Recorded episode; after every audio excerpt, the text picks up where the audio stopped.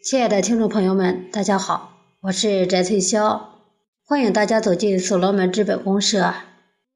今天给大家带来的是《浅谈创客说学习机制》，作者：千金临时工作组八六四八群秘书长孙长静。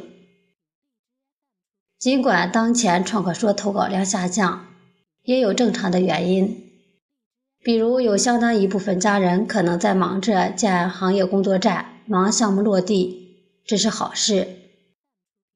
不能长时间的纸上谈兵，确实应该真刀真枪的干了。这部分家人注意力的转移，不但不应该受到批评，反而应当鼓励。但是本篇不是讨论这些的，而是要着重的探讨如何提高创客说的数量和质量。即使是前述情形。实践中积累的新经验和产生的新认知，也要鼓励写成新的创客说，以使更多的家人得到借鉴，少走弯路。谈到鼓励，希望大家多写创客说、项目说，写出高质量的创客说、项目说。我想就必须建立完善具体的鼓励政策。有些应当说系统已经有了，比如发表一篇项目说，奖励。信用资产五十个，发表一篇创客说，奖励信用资产三十个，但我感觉还不够完善，还需要补充细化。例如，不同质量等级的创客说、项目说应体现差别。如果现行的奖励政策作为一倍的话，那么并发学习或点击量高，可按一点二的倍数奖励。有的虽然没有发表，只是有一定的客观因素，可按零点八的倍数奖励；有的评为 B，而目前地方又不具备发布的条件，可按零点六的倍数奖励；有的虽然整篇不能用，但其中某些观点、某些段落很有新意和价值，只要有三个以上评审人员提出具体段落。即可按照零点四的倍数奖励，即使是没有什么新意和亮点，只要不是抄袭、应付、糊弄，而是认真，也可考虑给予零点二倍的奖励。当然，写创客说的目的肯定不是为了奖励，我想大家也不会这样理解，而是为了共同丰富和打造所罗门产业互联网的文化内涵和文化阵地。但站在系统的角度，制定和完善相应的激励机制，鼓励更多的家人积极的投稿，还是十分必要的。创客说、项目说和邵丹老师启示录，构成了我们系统的灵魂，这也是区别于其他平台的重要标志。我们应该把创客说作为选拔人才的一个关键方面。目前系统规定，工作组副组长及以上人员每半年要求发表一篇创客说，这标志着系统开始重视。实际上，在我看来，副组长及以上人员也应当有这样的要求。希望这些家人能够理解为盼。基于两个原因，创客说项目说的评审。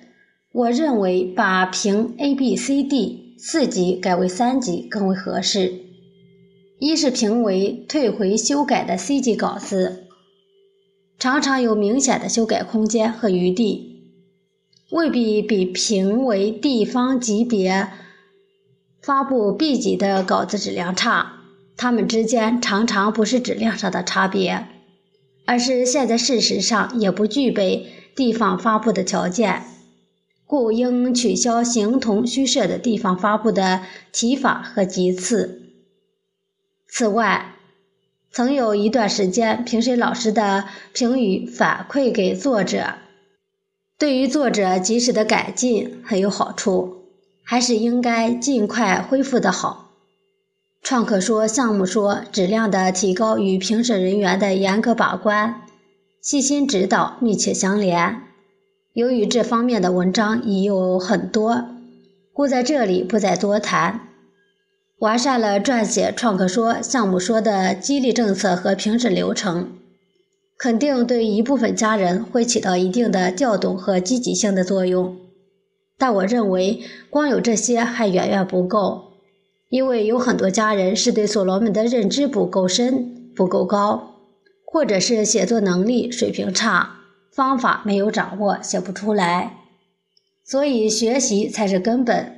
有的家人讲，反系统人士所制造的负面言论，也是造成创可说数量下降的原因，这没有错。但这归根结底，总体而言，还是属于对所罗门的认知问题。如果你足够高、足够深，你就应该有识别的能力，你就不会受到影响。所以，学习问题依然是关键，依然是重中之重。刘少丹老师说：“世上没有任何一种生意是光靠学习而获得丰厚的利益的，唯独所罗门产业互联网。”能让你通过学习直接用于成功的先例。你只需要懂得所罗门，认识所罗门，与所罗门里与众创客同频共振，相互交流，勇于沟通，从零到一就 OK 了。剩下的百分之九十九留给所罗门系统去做。只要我们能够做到这些，人类历史从来没有过这样好的机会。你什么都没有，但未来什么都是你的。把什么都变成我们的，这就是互联网思维，是道和爱。不管多大的困难，你都要爱所罗门，因为它是你的。所罗门产业互联网矩阵系统要把全世界的人都装进来，一起改变世界。我们应当真正认真落实好邵丹老师通过学习之前的这段启示录精神，制定好学习的激励制度，应当注重学习效果，并以考试的方式来检验学习效果，对考试成绩突出的给予数字资产或者信用资产的奖励，以提高学习的主动性。积极性和自觉性，应当允许在有新的考试的时候补考。补考后的成绩高于原来成绩的，按补考成绩补足奖励。要考试就必然涉及到学习内容。系统之前说过要做工具书的问题，建议继续落实，或者由培训部编撰教学大纲。统一通用试题要真正发挥讲师的作用，按知识点进行教学和学习。当然，根据家人工作岗位和参与项目的不同，也可以有针对性的进行教学和学习。这部分试题也可由对应的垂直部门来编写。建议改革讲师的筛选方式，应该从两个方面考察筛选。首先是自身知识掌握程度，应当至少有一篇创客说，或者考试成绩优良。其次才是表达能力和教学水平。讲师应当重质量，而不应该凑数量。所罗门的讲师应当拿得出去。为什么一些家人已经开始厌倦学习？我想，除了自身学习的意义认识不高。一级值钱一直没有得到完全体现之外，还与学习方式过于单调枯燥有关。目前的学习主要是每周二四六的全网并发学习和自组织学习，几乎就是阅读自学。我们可否努力改变一下，进行提高学习兴趣的研究和尝试，争取做到寓教于乐？比如，可否进行知识点的视频教学？又比如，可否尽量多的开展类似区块链漫画那样的通俗的教学等等？以上只是自己的浅见，认知很有限，欢迎各位家人指正。今天创客说的学习就到这里，谢谢大家的收听，我们下次再见。